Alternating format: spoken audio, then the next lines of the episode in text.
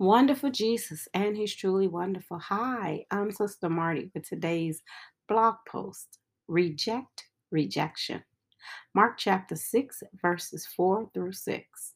Then Jesus told him, A prophet is honored everywhere except in his hometown and among his relatives and by his friends.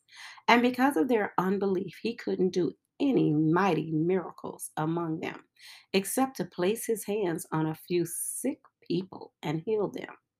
And he could hardly accept the fact that they wouldn't believe in him. The Living Bible. We've arrived to chapter 6 of the book of Mark. A lot has been happening with Jesus, through Jesus, and around him. Mark still writes with a sense of urgency and portrays the ministry of Jesus as energized and busy with purpose. After all, he knew that his time on earth was going to be short and he had much to do. It's the Sabbath, and Jesus has returned to his hometown in Nazareth. He may have left alone, but he has returned with his disciples. As has become his custom, he went into the synagogue to teach.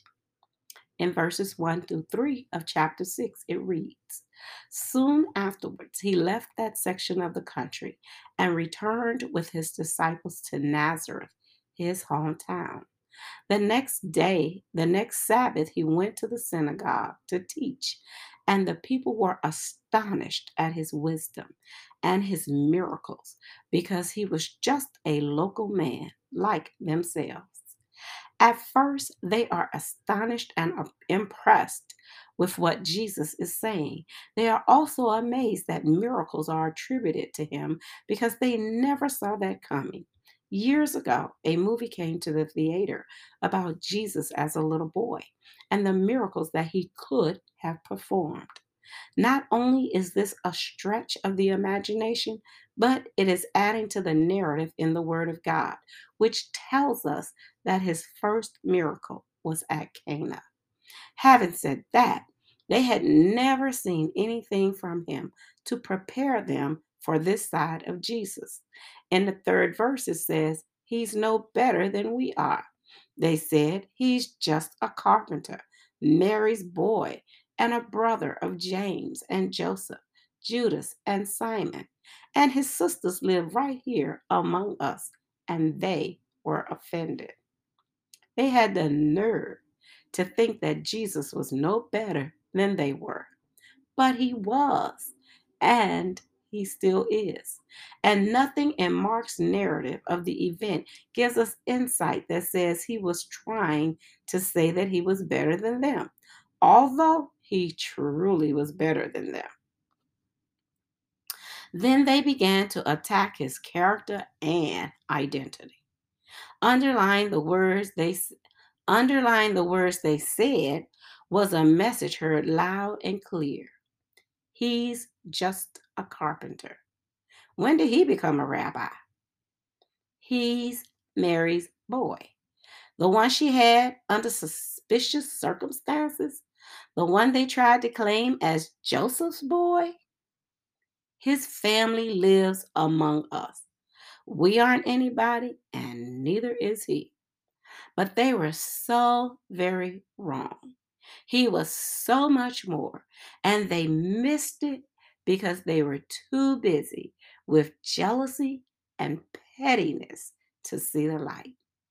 In verse 4, Mark wrote, Then Jesus told them, A prophet is honored everywhere except in his hometown and among his relatives and by his own family. Can you relate to Jesus' words? Do you feel respected and accepted everywhere except in your home, amongst your family? Do you feel like the people who are supposed to cheer you on are the ones putting you down? Do they try to make you feel like you think you are something when they feel you are nothing? Jesus knows exactly what you are experiencing because he already walked in those shoes. Rejection comes in many forms. When you apply for a job and receive a rejection letter, it makes you feel some kind of way.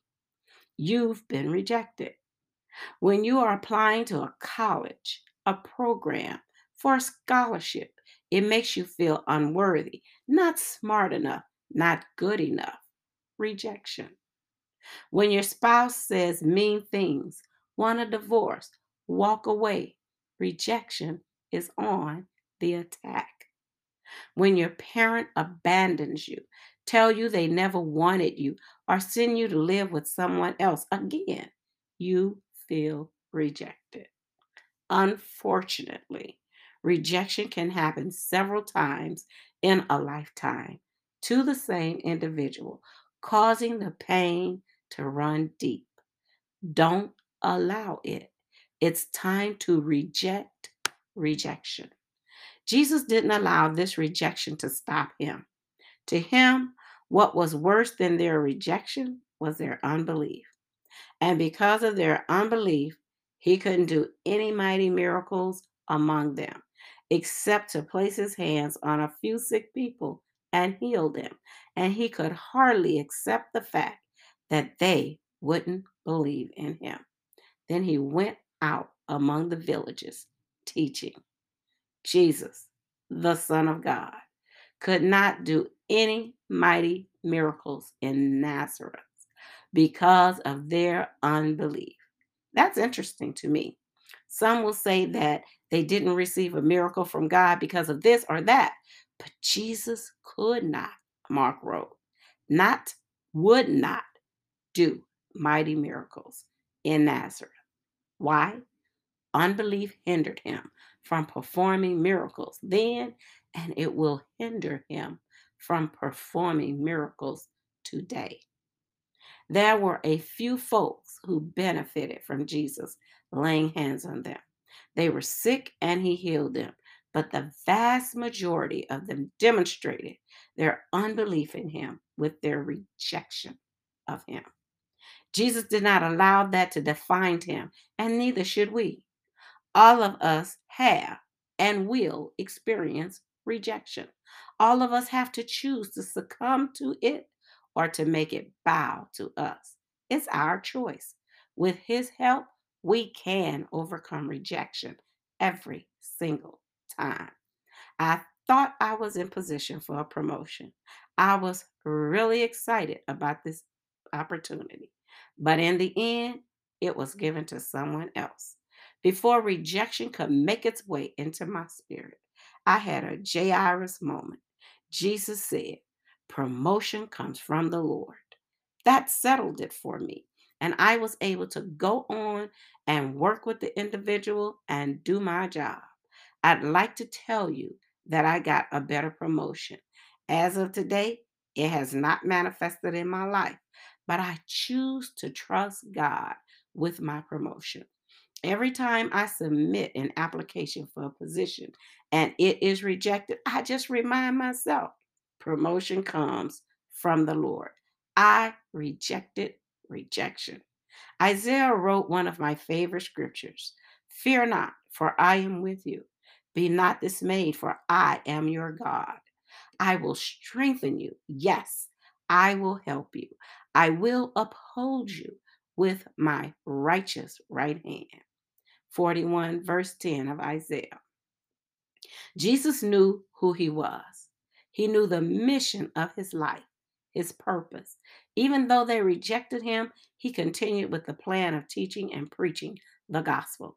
He loved the unlovely and forgave what seemed to be unforgivable.